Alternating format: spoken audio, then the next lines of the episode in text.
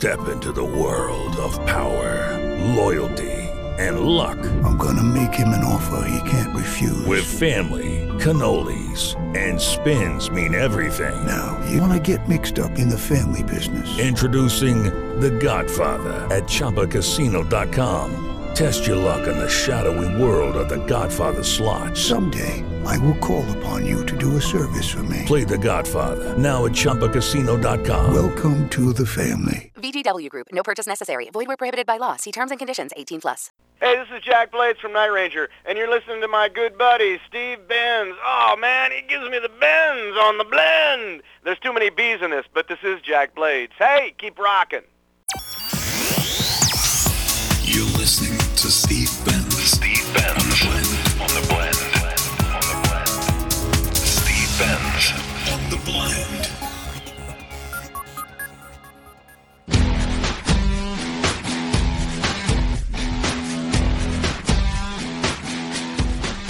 All right, welcome back to The Blend. My name is Steve Benz, broadcasting live from Chicago. We have a very, very special treat. He is a writer, he is a producer. Everybody knows who this guy is. He is always at the forefront of rock and roll. Let's welcome Neil Giraldo to the show. Neil, welcome aboard, my friend. Hey, thanks, Steve. Happy to have happy. Oh, thanks, Steve. Happy to be here. See, there are so many things going on in your life right now. This brand new holiday track. We are playing this in heavy, heavy rotation. People love this song, One December Night. Tell me about how this came about. Well, I'm glad to hear that people liked it. So it came about like this. Um, well, I'll give you a little backstory first. Um, both of my daughters, I was always hoping they would go into some other form of business. Uh, you know, arts, art has nothing to do with business to me. If you're a creator, at some point in your life, you're going to have to learn business, uh, administration. I'm really terrible at that. My mind kind of shuts down when, when, when after I create something. Thankfully, my wife is amazing at the administration and Mhm. business side, and she loves it, which is fantastic. So I was hoping my daughters would go to be, oh, I don't know, you know, attorneys, I don't know, doctors, you know, what- Right. That's what we all hope for our kids, not to be anything like us. Yeah, because I, I, I didn't want I don't want them to suffer, you know, humiliation of, of you know people being mean or rude or crude to them because of who their parents are and things. So, but anyway, so Sundays were usually days where you know they would come to the house. They're 30 and 21 right now. Anyway, they're both living away from the house, which they have for years. So they would come to the house and we'd sit at the table and we'd talk and have good times. Now when they come over, we sit at the table. My youngest one, as soon as she gets there, she goes, "Papa, can we go to the studio?" You want to go in the studio? I want to go to the studio right now. I got this idea. So anyway, after the last two years, two years have gone by, and little Hana, my youngest daughter, started writing songs. So she wrote a song. She goes, Papa, I want you to hear it. Tell me what you think. So I played it. She played it. I listened. I said, you know what? That's, that's really good. I mean, really good. And then she goes, well, have a listen to that. I got another one coming tomorrow. Next day comes, I listen to it. It's even better than that. So the point is, is that she becomes this phenomenal writer at such a young age. So I've been trying to make a a, a full length LP Christmas record for 30 years, Mhm. and, and I'm always too busy doing so many other things that getting around to it. But I didn't want it to be a Frosty the Snowman type record. Not that there's anything wrong with that. There's nothing wrong with that. I just wanted all original songs. I want to create and write songs that hopefully would be classics for a new generation, so they can play those, and you don't always have to hear the same songs. You know, new stuff like a like a person would want to hear an artist do do new songs. So just like when White Christmas first came out, and just like all the other songs that came out. So anyway, I told my daughter, listen, I'm including all these people. I'm writing songs with all these different people. Let's write one together. So she goes, okay, Papa, I wrote this lyric. Let me know what you think. So I read the lyric. I went, yeah, it's kind of cool. I didn't have a title for it yet. I was just, I went, so I got on the piano, and I wrote this melody. And I started liking it. I said, you know what, this is kind of, this is actually really, really starting to become really good. So then I played it for Patricia. She heard it and says, wow, you know, this is kind of cool. What do you want to do with it? I said, well, I want you to sing this one because I think it's perfect for you. So she got on it. And I said, do what you want with it. So she changed some words, uh, wrote some new lines to it, added her brilliant voice, which turned it into a total phenomenon. And um, and that's how the song got wrote. Now, and I didn't have a title for it. so I'm thinking, what am I going to call this? And my manager kept calling it all these terrible names, just not on purpose. He just that's what thought it was called. Like, That's what managers do. I'm sorry, That's what managers do. They always have bad names for everything. terrible. And he couldn't remember anything. Even when I told him the name of the song, he, he keep get, he kept getting it wrong. But anyway, so the song starts by saying One December Night, and it ends by saying One December Night. So I said, we're going to call it One December Night. So that's how we got the title. That's how we wrote the song.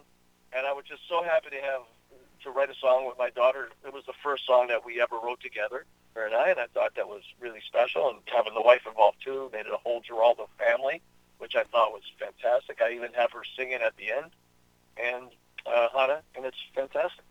Now, there's just one thing that went right past me. I'm sure everyone else heard it. First of all, that is just so cute that your daughter calls you Papa. That's very Sicilian. And I've got some Sicilian background, so I know all about dads being called Papa. Okay, that is just too cute. Well, that's I've been Papa Papa for every. There's two Papas too, by the way. It's it's Papa, and it's like uh oh, and then there's Papa. so the one that Papa usually means, let's see, you need some money, Right. You want to get, you know, that's that one. But Papa means what's it? You know, and she's getting mad. You know, you got the two Papas. Now, the other one that I caught was Patricia. Okay, your wife, Pat Benatar. Patricia. That one threw me off just a little bit, my friend. Well, that's her name, Patricia. You know, and and we've been married for so many years. I don't even know now, 34 years or something, whatever. So you know, when we go on stage, this is what we always said. We've been together since day one. Mm-hmm. The minute we hit the stage, we were already a couple. So we always refer to stage names as when we're on stage. That's really our name. But when we're off stage, she's Patricia Giraldo. That's yeah, Right. who she is. Yeah. So, and I I never really called her Pat or Patty. It was always Patricia. I thought it was a beautiful name. I love that. See, that would throw me off to, to call call her Pat if I was married to her. What you, you understand that. Now, you have a nickname Spider. How did that come about? So we get the Papa, we get the Patricia, then Spider comes out of where? Well, you know, one day I'm going to lie and make up a really cool exotic story about this. But truth of the matter is, it's a really boring story. And it, what it came down to, in 1979, we just finished the Heat of the Night record. We went on the road. I think it was mm-hmm. our second gig that we were doing. And we were in Virginia Beach, and we were walking down the street, and her and I holding hands. We saw this place called Spider's Dinner Club, and it was spelled S-P-Y-D-E-R, and the colors were black and yellow. And I look, and the Patricia at that point says, "You like black and yellow? That's your favorite colors, right?" And I said, "You know, I I do like black and yellow." She goes, looks at it, looks at me, she goes, "I'll call you Spider."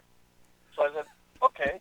So now that's how it happened. But the reason the why is is kind of appropriate is because I drive real fast. So we're going to the Spider, to the race car performance. Got it. Spider, the Spider with the crawly legs. So. I thought maybe, just maybe, um, you guys came out when the police came out about the same time. Now, Sting was called Sting because he wore the black and the yellow himself. So I thought maybe there was some type of tie to that. But clearly, no. Oh no, not at all. I had no idea that's that was the reason. I had no idea. You know, and let's face it, I make stuff up, whatever it takes when you're on the show, you know, to see where it goes. I, I got to be more like you, Steve. I'm telling you. You know, I got to fill in a lot of, you know, 20 hours a week of dead air. That's how it works. I got it. So let's let's go back. We'll talk a little bit more uh, of the track and the family love because let's face it, I think it would be kind of difficult to work with my daughter or with my kids in the studio. So you know what? Let's go down that road. How was it in the studio with her? I would think if she's anything that we know about Pat, that she would be pretty demanding in the studio. Would that be true? Well, no, you're really mislead misled on this completely. Uh, in the studio, Patricia isn't demanding at all. In fact, she's the total, complete opposite. That's Huh. the synergy that we have together. The synergy that we have that works in our relationship, which worked from day one, was in the studio. I'm the boss. I, it's my home. In the home, house, home, she's the boss, and that's her home. You see, so in the studio, always I was kind of the person saying, "Okay, this is what we're going to do. This is how we're going to do it. We're going to try this." And I always listen to other people because I want everybody's opinion. But I'm very strong-willed. I knew what I wanted from day one. I know what I want a song to sound like, and It's just a thing that I have, the thing that I do, wrong or right. It's how I work. It's been successful. It's I've made great records. I've made bad records. Yep. It's just you get sometimes you hit the pitch and it goes over the fence. Sometimes you strike out. But that's just how it works. So no, Patricia's never been demanding in the studio. Never. So how was it directing your daughter in the studio then? easy, easy as well.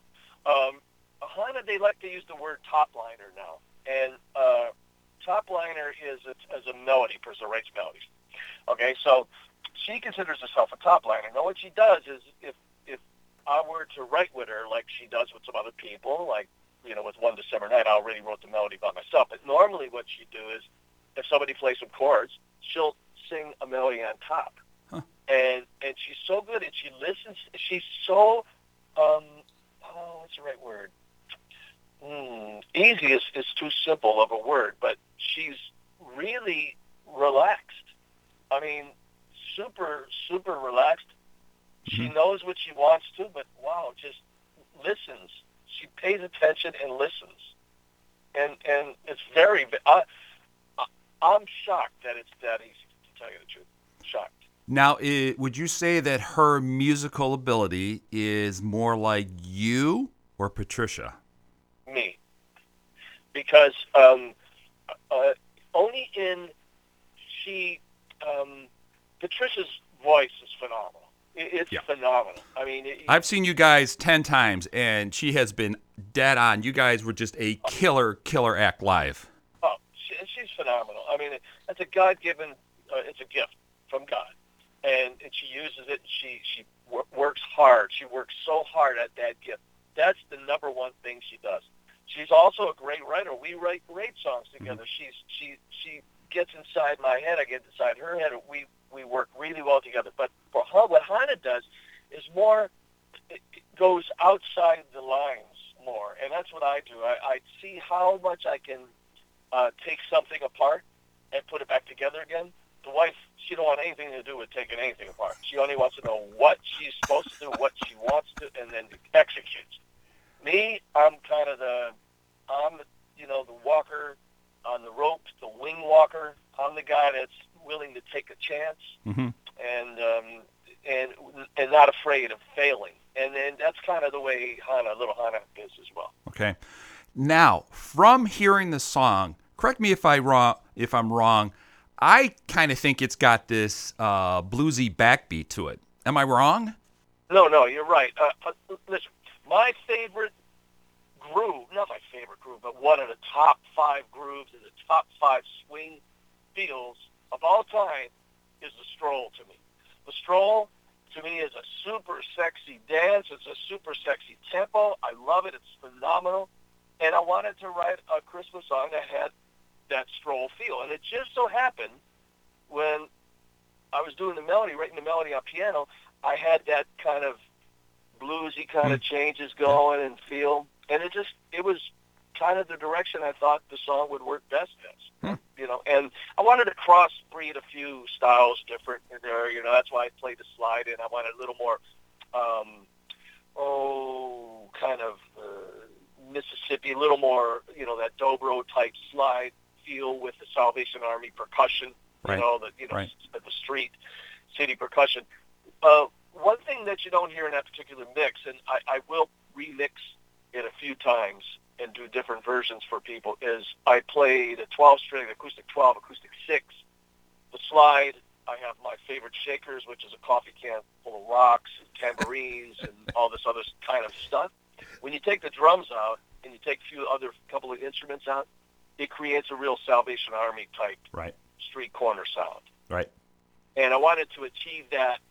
It just so happened that when we went to do the mix, I wanted it more like a Wall of Sound, more like a Spector, Phil Spector type thing. And that would be normal for for traditional radio stations to play it. So Correct, correct. that's why we we hear it. I mean, I crank it uh, when we play it. I mean, it's dead on. It's it's one of my favorite holiday songs. So you can expect it to hear it every year for years and years now. Well, I hope so. I hope so. Yeah, we had a radio station. I think my manager said they only will play songs that are classics. I, well, I said, first of all, for a song to be a classic, you got to play it, and if people like it enough, it'll become a classic, and hopefully people will put it in their houses and, and it'll make them feel good. And if it doesn't, it'll still ex- exist as a song, and that's its song live has its own life, its own own complete entity. And look, if you were going to throw a Frosty the Snowman at me, I would not have played it. no way. No way. And a great example of holiday music that's so different is Do They Know It's Christmas? There is the song that set the standard now. Well, well, thank you. So, right there, it's 30 years later, so you can expect your song to be played for 30 years with that. That's kind of how I see it. I mean, it's what we want to hear, you know, in this in this generation that, you know, when I drop vinyl of you guys, if anybody even remembers what vinyl is, that's what I heard. That's uh, as a teenager, that goes with me. That will go with me for the rest of my life.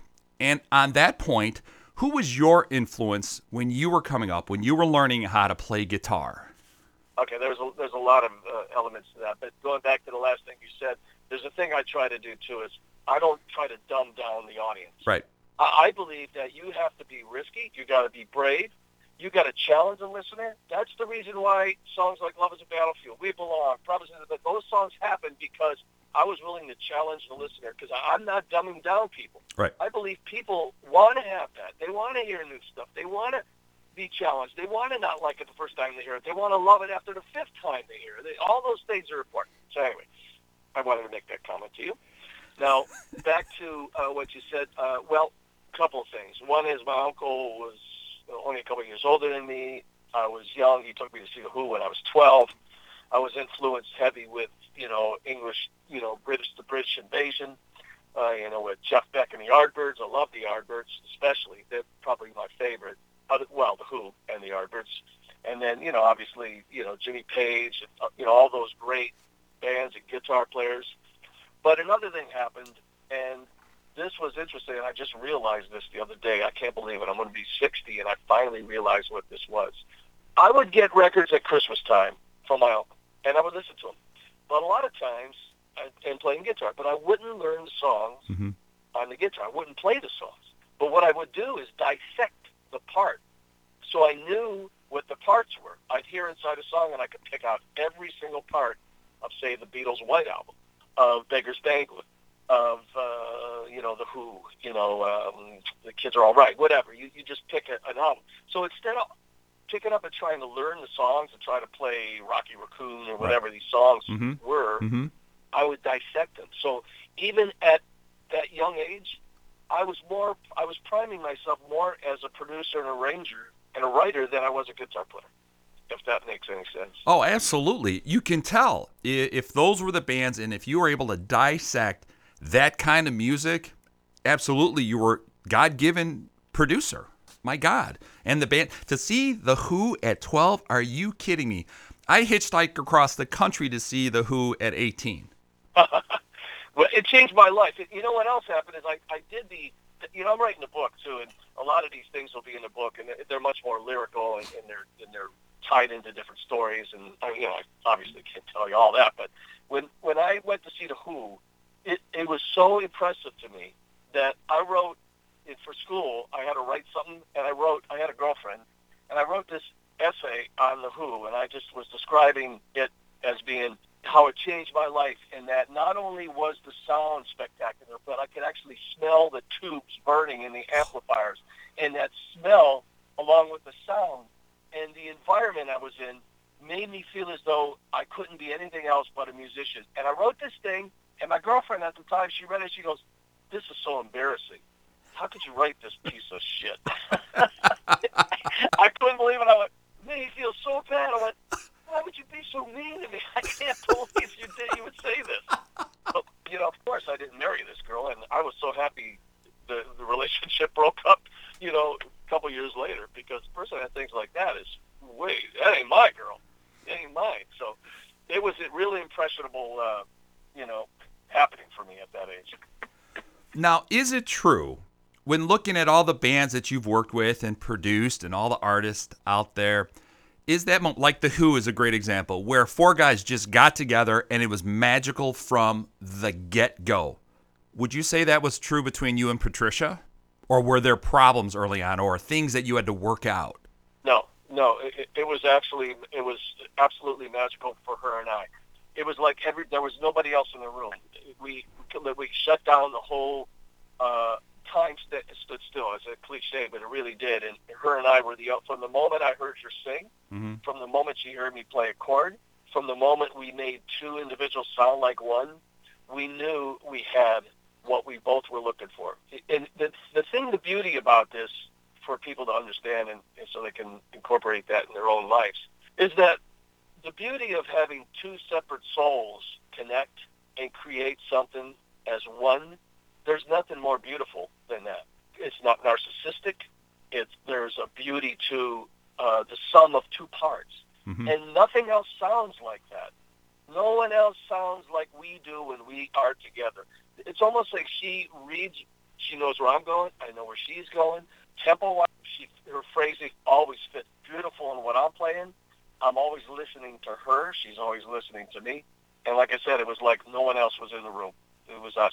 That was it. And this is how we began, and it's still the same today. Oh yeah. Uh, over the years that I've seen you guys, it's what I remember from the '80s and seeing your shows. I mean, she blew my doors out back then, and every time you played, the crowd went berserk, and that's still true now. I don't know how you do it. I don't know how the band. Maybe it's it's just that time period where bands like you, and, and there's some other bands, uh, you, U2, we could certainly pick them out that have lasted the test of time. Is that why both of you have lasted this long?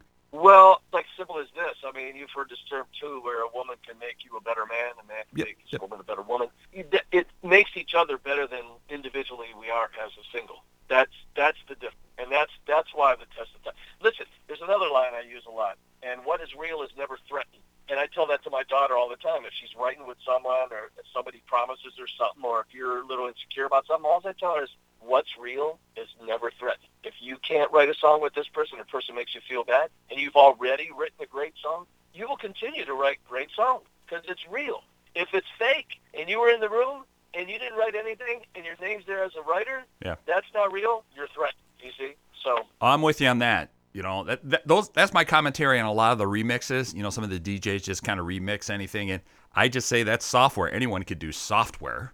yeah, Because even me, I could uh, do. Well, no, I can't do software. I'm kind of like you. So there, there are things I just cannot do and will not do, and finance and all that kind of analytic stuff. I want nothing to do with.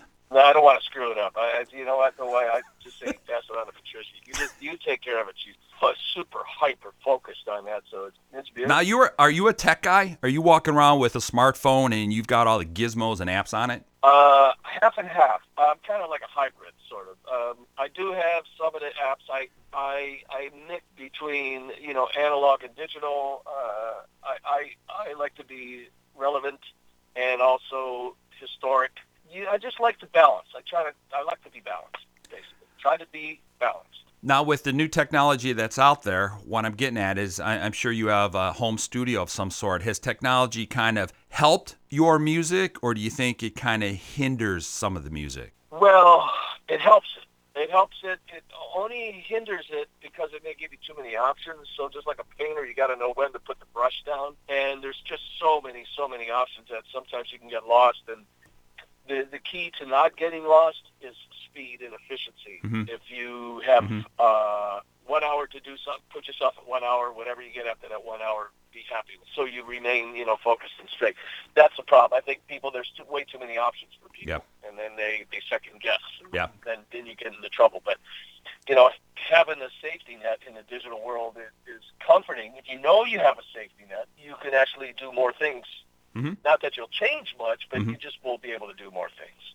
So on the telephone, we've got Neil Giraldo. He's got a brand new track out there, holiday track, written with his daughter. You have a new CD, so you're going to do an entire CD of holiday music next year. Is that what the expected date is? Correct. Yeah, I've been writing it for probably about two or three years. Uh, all original songs. I, I wrote a, a bunch of songs with my good friend Scott Kempner, who was in the Dictators and the Del Lords. Him and I got together and wrote some very cool stuff that I like. I got together with my old pal John Waite. Mhm. We came up with a, a brilliant, brilliant thing. I, I love it. It's going to be a fantastic song. And the idea of this Christmas holiday record is to have all original songs Mm-hmm.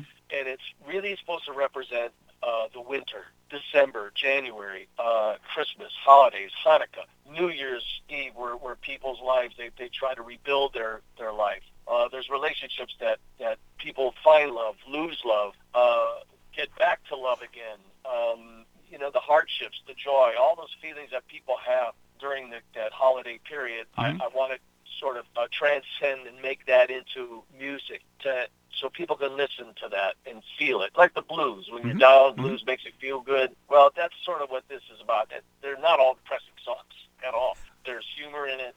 I just wanted to really make a um, a record where I can have a lot of my friends and people I don't know sing on, play on, put them in unique positions.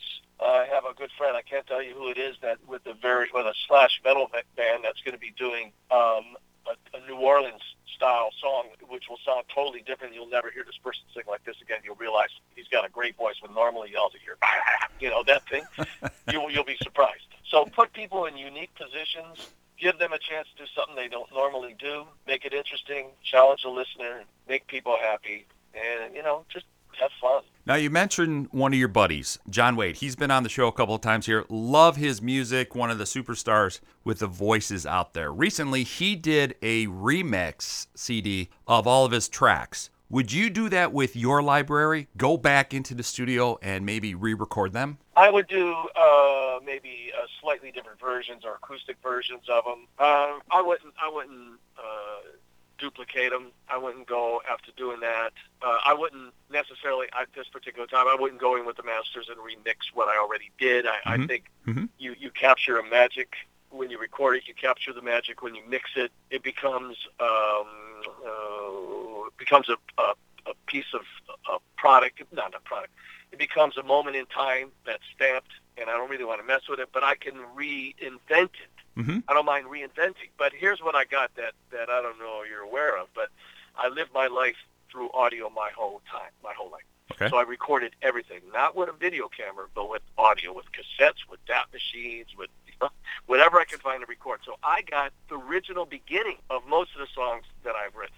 I have it starting off singing whatever I'm singing, whatever I'm playing, and you can slowly see how it turns into the song. So I have all that up that I may release at some Wow, that would be worth hearing. Mm-hmm. If you think of uh, who did pieces of that, Townshend um, Yeah. did, did Oh, yeah. something like that, which were spectacular CDs. Yeah, Just to is one of the. He's probably not my favorite. Is the person I try to emulate the most. I, I, you know, he's a brilliant writer. You know, he can play multitude of instruments. You know, he writes a lot of stuff. Uh, You know, he's a creator. He uses his guitar as a tool. hmm He's not interested in, you know, playing stuff that, for whatever reason, he wants the player to become the greatest guitar player in the world. He just wants to use it to write song, have a sound, and that's what I like to do. Yeah. And you know, in a lot of ways, I, I kind of I wanted to emulate him. You know, since he was the first person I seen live, you know, he's a rocker, and I wanted to do that too. But I wanted to create. I wanted to be a writer. To me, that was more important. So I have stuff which is very cool, where I have a Laker game on the background and my little Hana in the background. saying, Papa, Papa, let's let's do this or let's do that. I go, wait, hold on, Hana. And here I go, and you can hear the song. It's pretty cool stuff. That is priceless. You got to have some of that. And one of my assistants just looked at me and asked, "What the hell is a cassette or a DAT?" Oh boy. Right? Well, right. let's throw another one at her. How about an eight track? Oh my God. No, that'll really get them freaking out. So they're gonna start googling everything that we're talking about now. exactly. Oh, but that would be that would be great. I would love to see that project come to life. Me personally. Yeah, I think, I think it'd be kind of fun. I, I do have it. I have, you know, but here's what I need. I need, I need my manager to leave me alone for about six months. I need to be, uh, I need to have really good food brought into the studio. I Right. need to have a cot in there. I need to sleep in there, and I just need to not leave because I have to listen to 60 to 90 minute DAT machines tape to get to the parts. It's not like you can find them like that. You Right. have to listen Right. through the whole thing. Oh, and the memories, the memories that it would bring back. And I'm sure that's going to be in your book too. So I'm looking forward to your book. Do you have a release or an idea when the book might come out? I'm hoping for next year, about well earlier, like November of next year. And in which case, I, I plan to have the record, uh, the holiday Right. record, completed by that time as well. I, I have I have most of the songs recorded. I'm not recorded, written. Um, but what I don't have is I don't have all the performances yet. So I just kind of want to do it as a, at a block of time. I was going to do it this year, but my mother-in-law got very ill and, Hmm. and kind of directed us into you know direction towards the family, and I really couldn't do all the work I wanted to do on it. So, but next year's going to be fine. I kind of just an idea off the off the top of my head. You, you've I'm sure you've seen the program live from Daryl's house. Yes. That would be great too to see the release of that music in that type of environment and see you guys play it live. I would love to see that. Yeah, that's. I mean, that's a possibility too. That type of thing. I mean, um, To get all the talent together would probably be hard, but seeing you guys live is just epic. yeah, you know, live is easy with in this situation. Doing uh, with a lot of individual people, it's it's getting it's coordinating people in town. It's it's a lot more work that I don't want people to have. That you don't want to do. You let someone else do it. yeah, I don't want to do it. You tell me what time they're coming in. I'll I'll, I'll be I'll be Right. I didn't mean to put stuff on your plate, but heck, come up with these great ideas and then just give it off to somebody. Exactly right. Yeah, that's what we're both guilty of. We are. You know, we're probably more alike than uh, we probably realize. Understood. Absolutely. I just walk in the studio sometimes. I've got my pen, I've got one question, and here we go. yeah, I understand. That's the way it should be. That's the way it should be. We just go wherever you go. Wherever you go, I'll follow. That's right. You know, I go into the studio sometime and I'm afraid to, um, to sometimes to do something in there for, for this reason. I'll go in and mm, say I get, uh, I rewire something or I got a new piece of gear or whatever. As soon as I put that piece of gear in and I start playing something through it, Mhm. instead of focusing on just trying to see what that piece of gear would do, I start writing a song. And once I do that, I forget about what the piece of gear is supposed to do or what I'm trying to learn from it. so I can never just walk in and and just say I'm going to go in as a tech because it always leads to that. Just like it always a demo always leads to a master. When Right. You don't always want it to be the master. You want it to be the demo because you don't want to care. But but when you don't care, some of your best work comes out, and that's a, just a mindful of Right. And then 72 hours, you come out of the studio and your family goes, Where you been? yeah yeah. Well, I got Patricia on on these tapes all the time going Spider Spider cut the dinner already. Stop with that. Stop. All right, so I got to ask okay, you being a Sicilian, is she a good cook? Oh yeah, fantastic. Yeah, she's a she's a great cook. She never cooked before we met, and we met. Uh, she only made one thing, lasagna, but that's the reason why I married her because she made lasagna, and I it was amazing. so one of the reasons. But she never cooked at all uh, until we met, and then because she never really ate, so I started telling her, well, you know, I love to I love to eat, and I love to cook as well, and I cook. We both cook, so um, we just started doing it together, and yeah, she's she's she's ahead of the game on that though. Now, have your, your daughters picked up the same traits? Do they like to cook? I mean, being Sicilian or Italian, it's, it's a very big thing in the family. Yeah, my oldest daughter does. Man, she's and a phenomenal baker. Oh my God, she just rocks at that. Jeez, she's a, she's unbelievable. In fact, so So, what type of work does your oldest do, if you don't mind me asking? You've got Hana, who's kind who's in the music business. What did your what area did your, your older daughter go? Well, she started in music, and that didn't work out, and that was cool because she's really uh, she creates too, but she does more art stuff. She does uh, a lot of jewelry stuff, really phenomenal jewelry stuff. Most of the stuff I wear usually Yeah, very cool. that she did made for me. Um, she does that, uh, drawing, uh, fashion. Uh, she's an executor. She, she, in a lot of ways, she's like the wife. But you know, she finds one thing she wants to do, and she executes it perfectly. Wow. That's kind of what she does. And, and she's brilliant, and she's such a sweet kid. They're both fantastic. Now, are you a tough father when they bring people home that they're dating or want to date? Oh no, I'm not tough. I usually carry my a gun with me. they're, they're pretty. They're pretty good. I'm I'm good. You, you know the problem if I have the wife there, if I say anything, she just goes, "Spider, be nice." But I am nice. I may want to ask him a question like, "Where are you going to go? How's that? Where are you going to be? Will you keep your phone on? Are you going to be home soon?" But you know they're 21 and 30. You know. Look, we are not, as fathers, we are not asking too much, are we? To say, could you leave your phone on? Yeah, just text. If I text you, can you just get back to me? Can you have? Can you keep it charged at least more than you know ten minutes?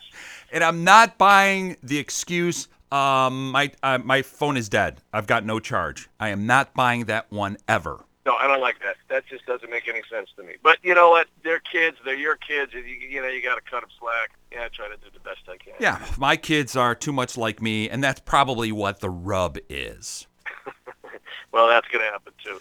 So, but speaking of that, I think I have to go get the last couple presents for my oldest daughter. Right Fantastic, Neil. It is an absolute pleasure to have you on. We're going to have you back on with the book and the and the release of the new CD, my friend. I said, uh, you know, when we come to Chicago, make sure you get a hold of us so I can come down and hang. Oh, absolutely, my friend. Thank you so much for being on the blend and have a happy holiday. Same to you. Thanks, Steve. Have a great one, buddy.